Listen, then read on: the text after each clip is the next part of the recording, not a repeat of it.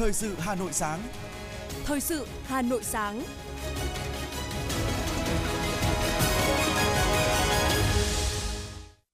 Kính chào quý vị và các bạn. Bây giờ là chương trình thời sự của Đài Phát thanh Truyền hình Hà Nội. Chương trình sáng nay có những nội dung chính sau đây. Hà Nội tỷ lệ hộ nghèo chỉ còn 0,03%. Ủy ban nhân dân thành phố phê duyệt thời gian nghỉ Tết Nguyên đán năm 2024 của ngành giáo dục và đào tạo. Hơn 1.000 sản phẩm tham gia xúc tiến thương mại quảng bá du lịch tại quốc oai. Việt Nam được bình chọn là quốc gia an toàn nhất cho du khách ở châu Á. Phần tin thế giới có những thông tin. Quốc hội Hàn Quốc thông qua lệnh cấm tiêu thụ thịt chó trên toàn quốc. Nhật Bản phê duyệt 33 triệu đô la Mỹ khắc phục hậu quả động đất. Algeria bắt 10 cảnh sát liên quan đến vụ người trốn trong khoang chứa càng máy bay. Sau đây là nội dung chi tiết. Thưa quý vị, Ủy ban nhân dân thành phố Hà Nội vừa có quyết định số 97 về việc phê duyệt kết quả rà soát hộ nghèo, hộ cận nghèo cuối năm 2023. Theo đó, tổng số hộ nghèo cuối năm 2023 trên địa bàn thành phố Hà Nội là 690 hộ, tỷ lệ hộ nghèo 0,03%. Tổng số hộ cận nghèo là 15.835 hộ, tỷ lệ hộ cận nghèo 0,7%. Số hộ nghèo, hộ cận nghèo phê duyệt tại quyết định này là cơ sở để thực hiện các chính sách phát triển kinh tế, xã hội, giảm nghèo và an sinh xã hội của thành phố Hà Nội năm 2024 và các năm tiếp theo. Ủy ban nhân dân thành phố giao Sở Lao động, Thương binh và Xã hội chủ trì phối hợp với các sở, ban, ngành, đoàn thể liên quan, Ủy ban nhân dân các quận, huyện, thị xã triển khai thực hiện các chính sách, giải pháp hỗ trợ hộ nghèo, hộ cận nghèo, tập trung ưu tiên hộ nghèo dân tộc thiểu số, hộ nghèo không có khả năng lao động, hộ nghèo có đối tượng bảo trợ xã hội. Tổng hợp báo cáo Ủy ban nhân dân thành phố, Bộ Lao động, Thương binh và Xã hội theo quy định. Ủy ban nhân dân thành phố cũng đề nghị Ủy ban Mặt trận Tổ quốc Việt Nam thành phố Hà Nội và các tổ chức chính trị xã hội thực hiện chức năng giám sát việc xác định hộ nghèo, hộ cận nghèo, hộ thoát nghèo, hộ thoát cận nghèo, hộ làm nông nghiệp, lâm nghiệp, ngư nghiệp, diêm nghiệp có mức sống trung bình và việc thực hiện các chính sách hỗ trợ tại các địa phương đảm bảo công bằng, công khai, minh bạch, đúng quy định. Những ngày đầu năm 2024, các cấp Hội chữ thập đỏ thành phố Hà Nội tổ chức nhiều hoạt động hưởng ứng Tết Nhân ái Giáp Thìn năm 2024. Đáng chú ý, Hội chữ thập đỏ quận Hai Bà Trưng và phường Quỳnh Lôi phối hợp với Phòng Giáo dục và Đào tạo huyện Bình Gia, tỉnh Lạng Sơn tặng 280 bộ bàn ghế học sinh, hỗ trợ các điểm trường khó khăn trên địa bàn huyện. Tổng giá trị nguồn lực hỗ trợ là 938 triệu đồng. Tương tự, Hội chữ thập đỏ huyện Hoài Đức trao các xuất quà Tết và hỗ trợ sửa chữa nhà chữ thập đỏ tại xã Bình Phú, huyện Chiêm Hóa, tỉnh Tuyên Quang với trị giá 140 triệu đồng. Dịp này, Hội chữ thập đỏ huyện Phú Xuyên trao tặng các phần quà nhân ái tại trường tiểu học và trung học cơ sở dân tộc bán trú Nà Khoang, xã Mường Và, huyện Sốp Cộp, tỉnh Sơn La với trị giá 337 triệu đồng. Còn Hội chữ thập đỏ huyện Mỹ Đức phối hợp với đoàn Thiện Hương Tâm Sen trao tặng 500 xuất quà với trị giá 100 triệu đồng cho trường tiểu học và trung học cơ sở 19 tháng 5 Mộc Châu, huyện Mộc Châu, tỉnh Sơn La. Cũng trong những ngày đầu năm 2024, Hội chữ thập đỏ thành phố Hà Nội cùng gia đình con cháu ông bà Lan Toàn, trú tại số 8 ngõ Giã Tượng, phố Giã Tượng, quận Hoàn Kiếm, trao tặng quà Tết nhân ái Giáp Thìn tại xã Phú Lũng, huyện Yên Minh, tỉnh Hà Giang, gồm 50 xuất quà Tết, mỗi suất trị giá 1 triệu đồng. Đồng thời trao 30 triệu đồng hỗ trợ chương trình dinh dưỡng cho trẻ em nghèo, khuyết tật trên địa bàn tỉnh Hà Giang. Không chỉ hỗ trợ người dân vùng khó khăn, các cấp hội chữ thập đỏ thành phố Hà Nội còn đưa những phần quà ấm áp đến với những người gặp khó khăn đang sinh sống, làm việc, học tập trên địa bàn thủ đô. Trong đó, Hội chữ thập đỏ quận Đống Đa cùng các bên liên quan bàn giao kinh phí hỗ trợ công trình nhân đạo tại bệnh viện Đa khoa Hà Đông với số tiền 150 triệu đồng. Hội chữ thập đỏ tại các địa phương khác đang tập trung cao điểm vận động, huy động nguồn lực xã hội để chuẩn bị những phần quà Tết ý nghĩa dành tặng người gặp khó. Chiều ngày 9 tháng 1, Liên đoàn Lao động thành phố Hà Nội tổ chức hội nghị triển khai chương trình Chợ Tết Công đoàn năm 2024. Chương trình Chợ Tết Công đoàn năm 2024 diễn ra tại Cung Văn hóa Lao động hữu nghị Việt Xô Hà Nội trong 3 ngày từ 20 đến 22 tháng 1 với 120 gian hàng của 84 doanh nghiệp tham gia. Trong đó có 4 gian hàng không đồng và quà tặng Tết xung vầy của Liên đoàn Lao động thành phố, ba gian hàng tư vấn và khám bệnh miễn phí. Xen kẽ thời gian diễn ra chợ Tết là các tiết mục siếc, trò chơi dân gian, ca múa nhạc. Chương trình chợ Tết công đoàn sẽ có sự tham gia của 7.800 đoàn viên, người lao động. Ban tổ chức phát phiếu mua hàng trị giá 500.000 đồng một phiếu cho đoàn viên người lao động dự chương trình. Tại hội nghị, Phó Chủ tịch Liên đoàn Lao động thành phố Hà Nội Nguyễn Huy Khánh yêu cầu các đơn vị tham gia bán hàng phục vụ đoàn viên, công nhân lao động nêu cao tinh thần trách nhiệm, thực hiện tốt nội quy chợ Tết, đảm bảo chất lượng hàng hóa, rõ nguồn gốc xuất xứ, tuân thủ thời gian, đảm bảo an toàn vệ sinh thực phẩm, phòng cháy, chữa cháy, tổ chức chợ Tết công đoàn đầm ấm, văn minh, văn hóa. Phó Chủ tịch Liên đoàn Lao động thành phố Hà Nội mong muốn chợ Tết công đoàn sẽ góp phần lan tỏa sản phẩm, hình ảnh doanh nghiệp, đồng thời tiếp tục khẳng định vai trò, trách nhiệm của tổ chức công đoàn trong nhiệm vụ chăm lo, hỗ trợ đoàn viên người lao động, tạo động lực cổ vũ đoàn viên người lao động làm việc với tinh thần trách nhiệm cao, hiệu quả, nâng cao năng suất lao động, chất lượng sản phẩm, gắn bó, đoàn kết, xây dựng cơ quan, đơn vị, doanh nghiệp ngày càng phát triển bền vững. Chiều ngày 9 tháng 1, Ủy ban nhân dân huyện Quốc Oai tổ chức hội nghị triển khai hội trợ xúc tiến thương mại quảng bá sản phẩm nông sản ô cốp gắn với quảng bá du lịch năm 2024. Theo đó, từ ngày 26 đến 31 tháng 1, tại thị trấn Quốc Oai, hội trợ được tổ chức với quy mô 100 đến 120 gian hàng, trưng bày, giới thiệu hơn 1.000 dòng sản phẩm nông sản, thực phẩm chế biến, sản phẩm ô cốp tiêu biểu của huyện Quốc Oai, thành phố Hà Nội và các tỉnh, thành phố trong cả nước. Hội trợ còn trưng bày các nhóm ngành hàng nông sản, đặc sản vùng miền, thực phẩm chế biến, sản phẩm nông nghiệp ứng dụng công nghệ cao, sản phẩm nông nghiệp xanh của các hợp tác xã, sản phẩm ô cốp từ 3 đến 5 sao được cấp chứng nhận của các tổ chức, doanh nghiệp, cá nhân, chủ thể ô cốp Hà Nội và các tỉnh, thành phố. Thưa quý vị, với mục tiêu phấn đấu trở thành một quận văn minh của thủ đô, cấp ủy, chính quyền huyện Hoài Đức đã huy động hiệu quả sức dân, thực hiện tốt nếp sống mới thanh lịch văn minh, góp phần phát triển kinh tế, xã hội và làm thay đổi bộ mặt của nhiều vùng quê. Ghi nhận của phóng viên Trần Hằng.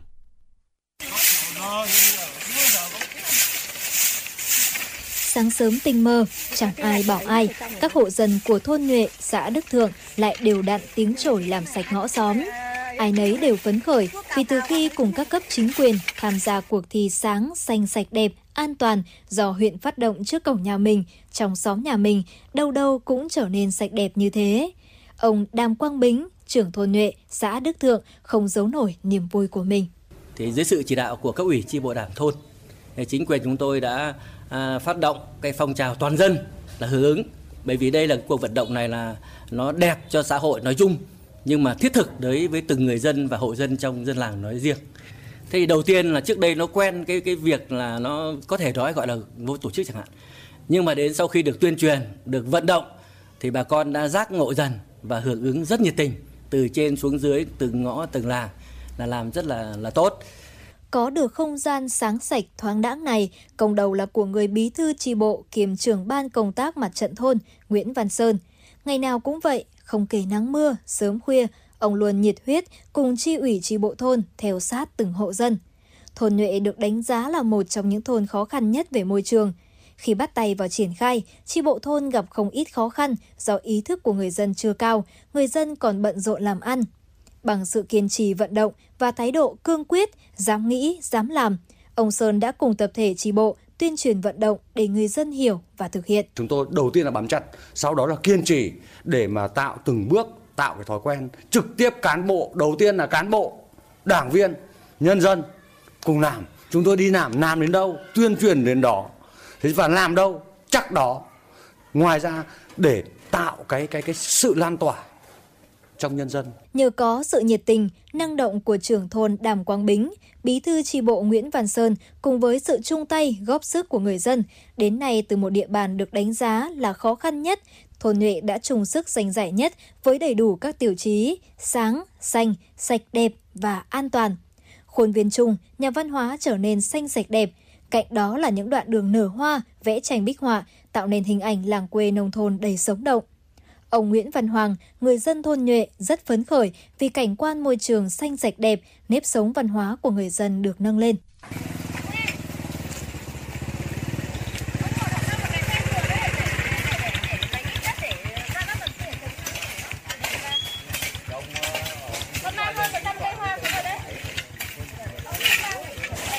Sau khi thực hiện được những công việc này, thì trước kia những tuyến đường này chưa được nâng cấp, thì cái ý thức trách nhiệm của mọi người dân thì nó còn hạn chế. Thế nhưng sau khi phát động kế hoạch của ủy ban nhân dân xã của toàn dân chung sức xây dựng thì ý thức trách nhiệm của mọi người dân về công tác vệ sinh môi trường được nâng cao rõ rệt. Đến nay, 100% các thôn xóm ở xã Đức Thượng đều có tuyến đường nở hoa, vẽ tranh bích họa, người dân đổ rác đúng giờ, không còn tình trạng để rác ngoài đường. Ông Trần Đình Ngọc, Phó Chủ tịch Ủy ban Nhân dân xã Đức Thượng cho rằng, có được kết quả này, không thể không nhắc đến sự vào cuộc của cấp ủy chính quyền, các ngành đoàn thể và nhân dân. Trong đó có sự đóng góp không nhỏ của đội ngũ cán bộ đảng viên. À, đồng chí trưởng thôn, đồng chí bí thư cũng à, tích cực tổ chức các hội nghị ở tại à, nhà văn hóa các thôn. Thì chúng tôi đều lồng ghép cái nội dung việc thực hiện nề nếp sinh hoạt và thực hiện vệ sinh môi trường ở thôn vào trong các hội nghị đấy dẫn đến là người dân trong cái địa bàn các thôn là nắm được chi tiết cụ thể và biết được rất nhiều thông tin để thực hiện tốt các nội dung cuộc thi. Diện mạo khu dân cư trên toàn huyện Hoài Đức đã có sự lột xác, cảnh quan làng xóm sáng bừng, không gian xanh mát, đường làng ngõ xóm phong quang, nếp sống mới thanh lịch văn minh đã và đang lan tỏa mạnh mẽ, tạo nên một sức sống mới cho vùng quê Hoài Đức hôm nay.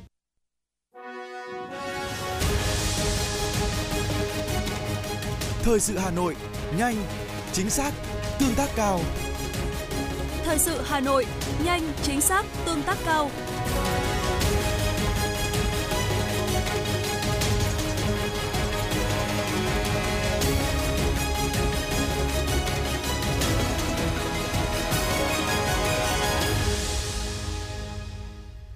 Chuyển sang với những thông tin khác. Thưa quý vị, theo thống kê của Bảo hiểm xã hội Hà Nội, trên địa bàn thành phố có gần 100.000 đơn vị doanh nghiệp đang tham gia bảo hiểm xã hội, bảo hiểm y tế với hơn 2 triệu người lao động thuộc đối tượng tham gia các chính sách theo diện bắt buộc. Dù đã triển khai nhiều giải pháp nhằm đôn đốc thu, giảm tối đa số tiền chậm đóng, trốn đóng bảo hiểm xã hội, bảo hiểm y tế, song tình trạng chậm đóng vẫn chưa được khắc phục. Số tiền chậm đóng bảo hiểm xã hội của các đơn vị doanh nghiệp trên địa bàn Hà Nội hiện lên đến hơn 4.000 tỷ đồng, làm ảnh hưởng đến quyền lợi của 600.000 người lao động. Trong danh sách chậm đóng, trốn đóng bảo hiểm xã hội có hơn 15.500 đơn vị doanh nghiệp đã tạm ngừng hoạt động, không còn hoạt động, không có khả năng tài chính đóng bảo hiểm xã hội, bảo hiểm xã hội, đồng nghĩa bảo hiểm xã hội thành phố Hà Nội rất khó thu hồi số tiền chậm đóng.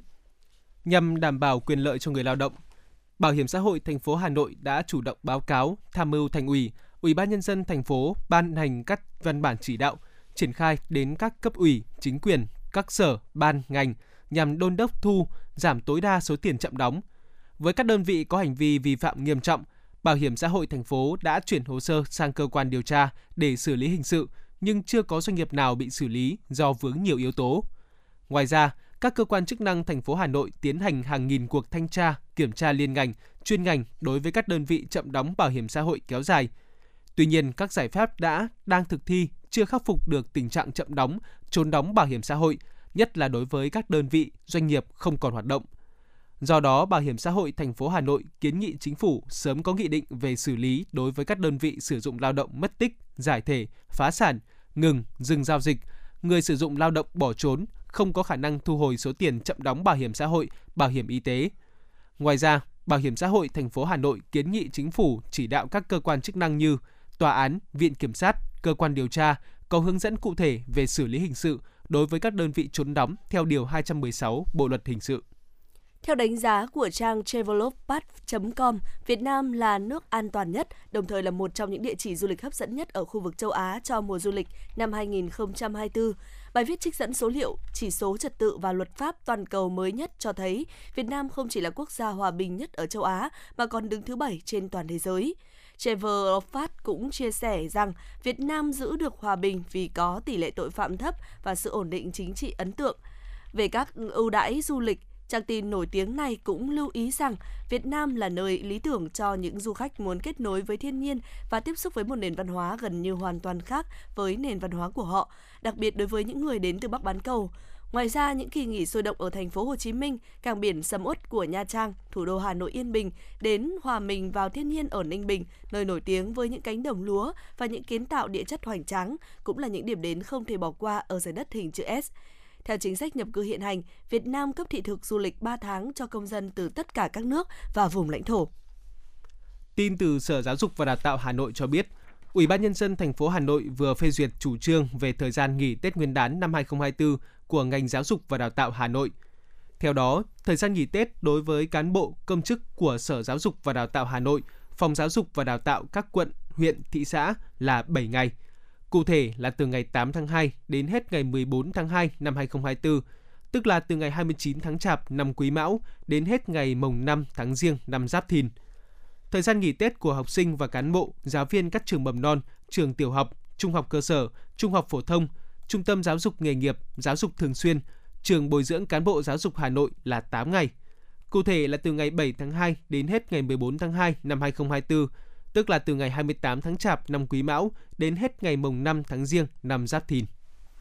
Vừa qua, Sở Giáo dục và Đào tạo Hà Nội đã có buổi làm việc với đoàn cán bộ, giáo viên và học sinh thuộc Sở Giáo dục tỉnh Trung Jeonbuk, Hàn Quốc. Hoạt động nằm trong khuôn khổ của chương trình trao đổi giao lưu văn hóa giáo dục giữa thành phố Hà Nội và tỉnh Trung Jeonbuk năm học 2023-2024 được khởi động lại sau 3 năm chương trình bị gián đoạn do ảnh hưởng của dịch COVID-19. Trong một tuần ở tại Hà Nội, gần 30 học sinh Hàn Quốc sẽ sinh hoạt tại gia đình của học sinh của ba trường, Trung học phổ thông Việt Đức, Trung học cơ sở Nguyễn Du, quận Nam Từ Liêm và Trung học cơ sở Ngô Gia Tự, quận Hai Bà Trưng. Cùng với đó, các em cũng tham gia học tập trải nghiệm một số tiết học và hoạt động ngoại khóa, giao lưu thể dục thể thao tại một số trường học và điểm tham quan của thủ đô. Đây là dịp để giáo viên và học sinh hai thành phố tìm hiểu và giao lưu về văn hóa Việt Nam, Hàn Quốc – Trước đó vào tháng 11 năm 2023, đoàn học sinh và giáo viên Hà Nội đã có những kỷ niệm khó quên tại đất nước Hàn Quốc khi tham gia chương trình này nhằm góp phần tăng cường tình hữu nghị gắn bó giữa hai đất nước Việt Nam, Hàn Quốc và tình cảm thắm thiết giữa học sinh và các nhà trường ở Hà Nội và Trung Tròn Búc.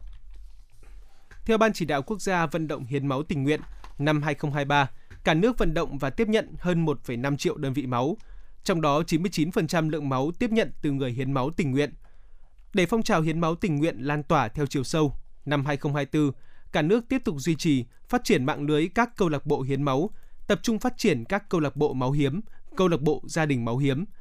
Ngoài ra, các cơ quan, đơn vị chức năng chú trọng xây dựng lực lượng hiến máu dự bị ở vùng sâu, vùng xa, biên giới và hải đảo.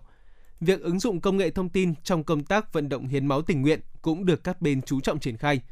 Phấn đấu trong năm 2024, lượng máu tiếp nhận và số người tham gia hiến máu tình nguyện cao hơn so với năm vừa qua.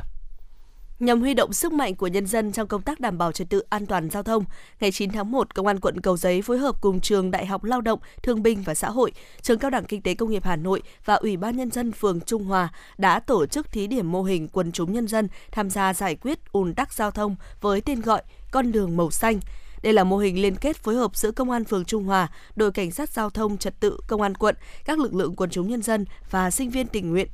Trong thời gian thí điểm, mô hình sẽ được triển khai tại các ngã tư có mật độ giao thông cao, nguy cơ ùn tắc vào giờ cao điểm như Trần Duy Hưng, Nguyễn Ngọc Vũ, Hoàng Minh Giám. Mỗi chốt sẽ có từ 3 đến 4 bạn sinh viên tình nguyện phối hợp cùng cảnh sát giao thông, trật tự tham gia phân luồng giao thông. Ngoài ra, người dân sẽ có cơ hội được chia sẻ những khó khăn vất vả của lực lượng công an cơ sở, thì mô hình cũng góp phần nâng cao ý thức cho các bạn trẻ trong việc chấp hành pháp luật, có trách nhiệm với cộng đồng. Sau quá trình triển khai thí điểm đạt hiệu quả tại phường Trung Hòa, Công an quận Cầu Giấy sẽ tiếp tục nhân rộng mô hình này ra 7 phường trên địa bàn quận. Giai đoạn từ nay tới năm 2030, ngành đường sắt được giao tập trung phát triển công nghiệp chế tạo, đóng mới toa xe, cung cấp cho tiêu dùng trong nước, hướng tới xuất khẩu sang các nước trong khu vực. Liên doanh với các đối tác nước ngoài thiết kế, chế tạo giá chuyển hướng toa xe hàng, nghiên cứu phát triển các loại toa tàu có kết cấu tiên tiến, hiện đại với mức tỷ lệ nội địa hóa lên đến 100% đối với toa xe hàng và trên 80% đối với toa xe khách. Nghiên cứu phát triển các loại hình toa tàu phục vụ đường sắt đô thị. Ngoài ra, ngành nghiên cứu và áp dụng công nghệ điện khí hóa để xây dựng các tuyến đường sắt điện khí hóa, nghiên cứu kỹ thuật phát triển hệ thống đường sắt tốc độ cao. Cục Hàng không Việt Nam cho biết vừa có văn bản gửi Tổng Công ty Cảng Hàng không Việt Nam ACV, các cảng hàng không Đồng Hới, Phù Cát, Chu Lai, Tuy Hòa, Thọ Xuân, Vinh, Pleiku và các hãng hàng không Việt Nam về việc khai thác các chuyến bay đêm dịp cao điểm Tết Nguyên đán Giáp Thìn năm 2024. Dự kiến từ ngày 21 tháng 1 đến 25 tháng 2, trong khoảng từ 21 giờ hôm trước đến 5 giờ 59 ngày hôm sau, các hãng hàng không thực hiện hơn 1.800 chuyến bay các hãng hàng không Việt Nam chủ động cung cấp thông tin kịp thời và chính xác về nhu cầu khai thác đêm tới các cảng hàng không để phối hợp xác nhận khả năng phục vụ nhằm bảo đảm chất lượng dịch vụ trong quá trình vận chuyển hành khách bằng đường hàng không khi triển khai các chuyến bay đêm.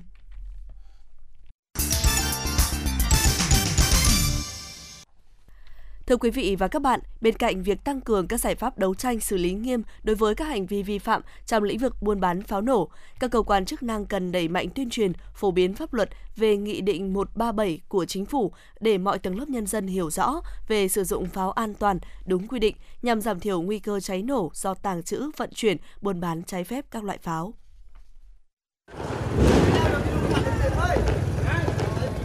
Hệ quả của những hành vi vi phạm liên quan tới pháo nổ vật liệu nổ là những nguy cơ hoặc tai nạn thương tâm, thậm chí trả giá bằng cả tính mạng của cả người vi phạm, lực lượng chức năng chuyên ngành trong quá trình điều tra truy bắt xử lý cũng như người sử dụng làm thuê. Mới đây, một vụ nổ do mua vật liệu tự chế thành pháo đã xảy ra tại tỉnh Ninh Bình khiến cho hai người phụ nữ tử vong và một trẻ em bị thương. Pháo có nguy cơ gây mất an toàn cả trong sản xuất vận chuyển và sử dụng, có thể gây thiệt hại lớn về vật chất và tính mạng con người. Chị Phạm Thị Thùy, cửa hàng bán và giới thiệu sản phẩm pháo hoa nhà máy Z121 số 19 chia sẻ. Người bán hàng phải là nhân viên người lao động, hợp đồng của nhà máy, được lãnh đạo phân công nhiệm vụ, có chứng chỉ huấn luyện phòng cháy chữa cháy và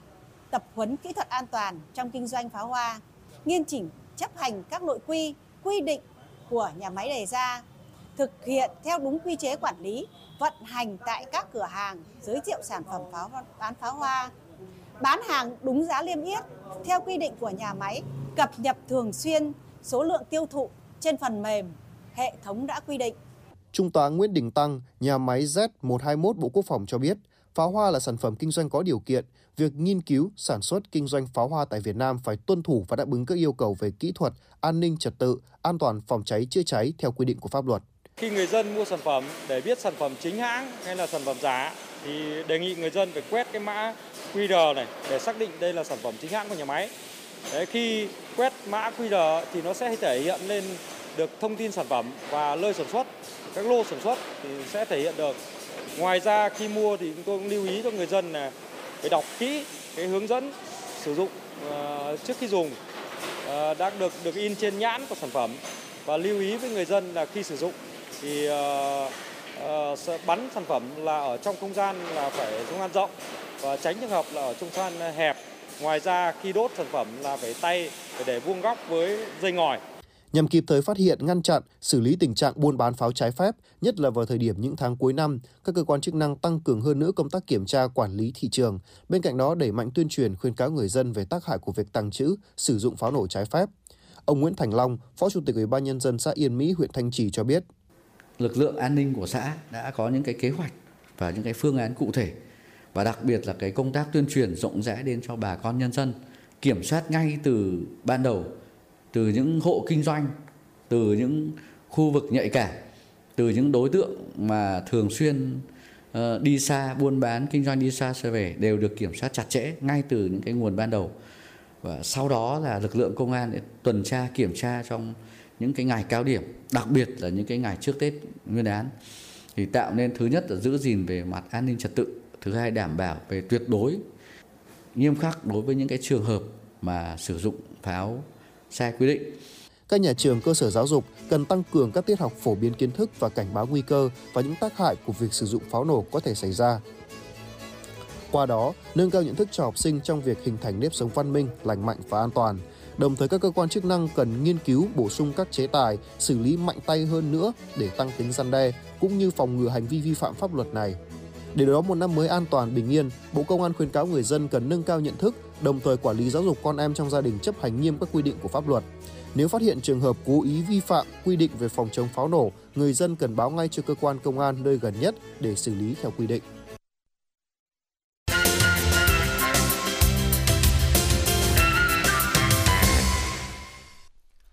Quý vị đang nghe chương trình thời sự của Đài Hà Nội. Xin chuyển sang những thông tin quốc tế. Chính phủ Nhật Bản đã phê duyệt 4,74 tỷ yên, 33 triệu đô la Mỹ trong dự trữ tài chính để hỗ trợ phục hồi sau động đất. Tính đến chiều 9 tháng 1, nhà chức trách Nhật Bản xác nhận số người thiệt mạng sau trận động đất tại tỉnh Ishikawa và khu vực lân cận ở miền Trung Nhật Bản đã lên tới 202 người, trong khi vẫn còn 102 người mất tích.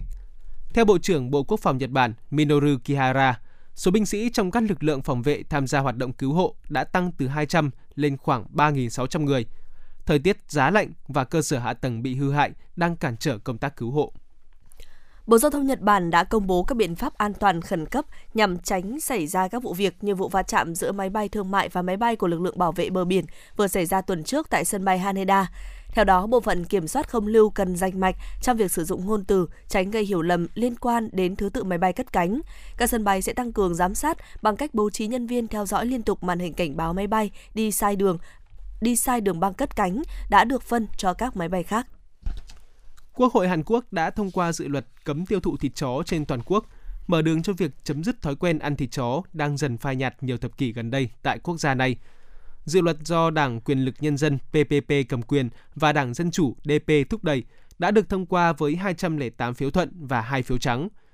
Luật này cấm các hành vi chăn nuôi, giết mổ, phân phối và buôn bán thịt chó, đồng thời cung cấp các khoản hỗ trợ chuyển đổi việc làm cho người lao động trong ngành này. Luật sẽ có hiệu lực từ năm 2027. Người vi phạm có thể phải đối mặt với án tù tối đa 2 năm hoặc chịu mức phạt lên đến 30 triệu won, tương đương 22.768 đô la Mỹ. Đệ nhất phu nhân Hàn Quốc, bà Kim Kon Hee đã công khai ủng hộ lệnh cấm. Các nhóm bảo vệ quyền động vật cũng hoan nghênh quyết định này. Tổng thống Pháp Emmanuel Macron ngày 9 tháng 1 đã chọn đồng minh thân cận của mình là ông Gabriel Attal làm thủ tướng mới của nước này. Ông Attal, 34 tuổi, đã trở thành thủ tướng trẻ nhất của Pháp từ trước tới nay. Việc bổ nhiệm ông Attal diễn ra sau khi Thủ tướng Elizabeth Born, 62 tuổi, cùng nội các đệ đơn từ chức sau chưa đầy 2 năm tại nhiệm trong bối cảnh nước Pháp đang chuẩn bị đăng cai Đại hội Thể thao Thế giới Olympic Paris 2024 và bầu cử Nghị viện châu Âu trong mùa hè. Theo giới quan sát, một cuộc cải tổ rộng hơn dự kiến sẽ diễn ra trong tuần này khi Tổng thống Macron tìm cách củng cố đội ngũ cho 3 năm cuối cùng của nhiệm kỳ. Các trận động đất ở Thổ Nhĩ Kỳ và Syria là những sự kiện có sức tàn phá nặng nề nhất, khiến 58.000 người thiệt mạng và gây thiệt hại 50 tỷ đô la Mỹ, trong đó chỉ có 5,5 tỷ đô la Mỹ được bảo hiểm chi trả. Con số này thấp hơn mức 125 tỷ đô la Mỹ được ghi nhận vào năm 2022, nhưng cao hơn so với mức trung bình trong dài hạn. Các nhà khoa học nhận định sự nóng lên của bầu khí quyển trái đất sẽ gây ra nhiều thiệt hại hơn trong những thập kỷ tới. Trước nguy cơ xảy ra thảm họa ngày càng tăng, nhiều công ty bảo hiểm đã tăng mức phí đối với một số trường hợp, thậm chí có nơi còn ngừng cung cấp dịch vụ bảo hiểm. Một nam thanh niên được tìm thấy vào ngày 28 tháng 12 năm 2023 tại sân bay Orly ở Paris, bị hạ thân nhiệt nghiêm trọng sau khi trốn trong khoang chứa cảng máy bay trên chuyến bay từ Algeria tới Pháp. Một tòa án tại Algeria cho biết cơ quan chức năng nước này đã bắt giữ 10 sĩ quan cảnh sát liên quan đến vụ việc trên. Trước đó, tháng 3 cùng năm, truyền thông địa phương đưa tin một cậu bé 16 tuổi đã may mắn sống sót khi đến Pháp bằng cách trốn trong khoang chứa đồ của chuyến bay từ Constantine, miền đông Algeria.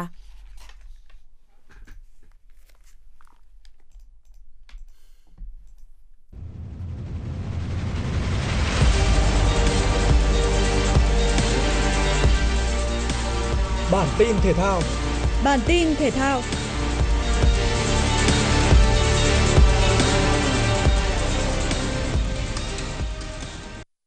Cặp đôi tuyển thủ bóng chuyền Việt Nam là Hoàng Thị Kiều Trinh và Đoàn Thị Lâm Oanh đã có trận đánh chính đầu tiên trong màu áo câu lạc bộ Saprim Chonburi trong trận đấu với con Ken Star.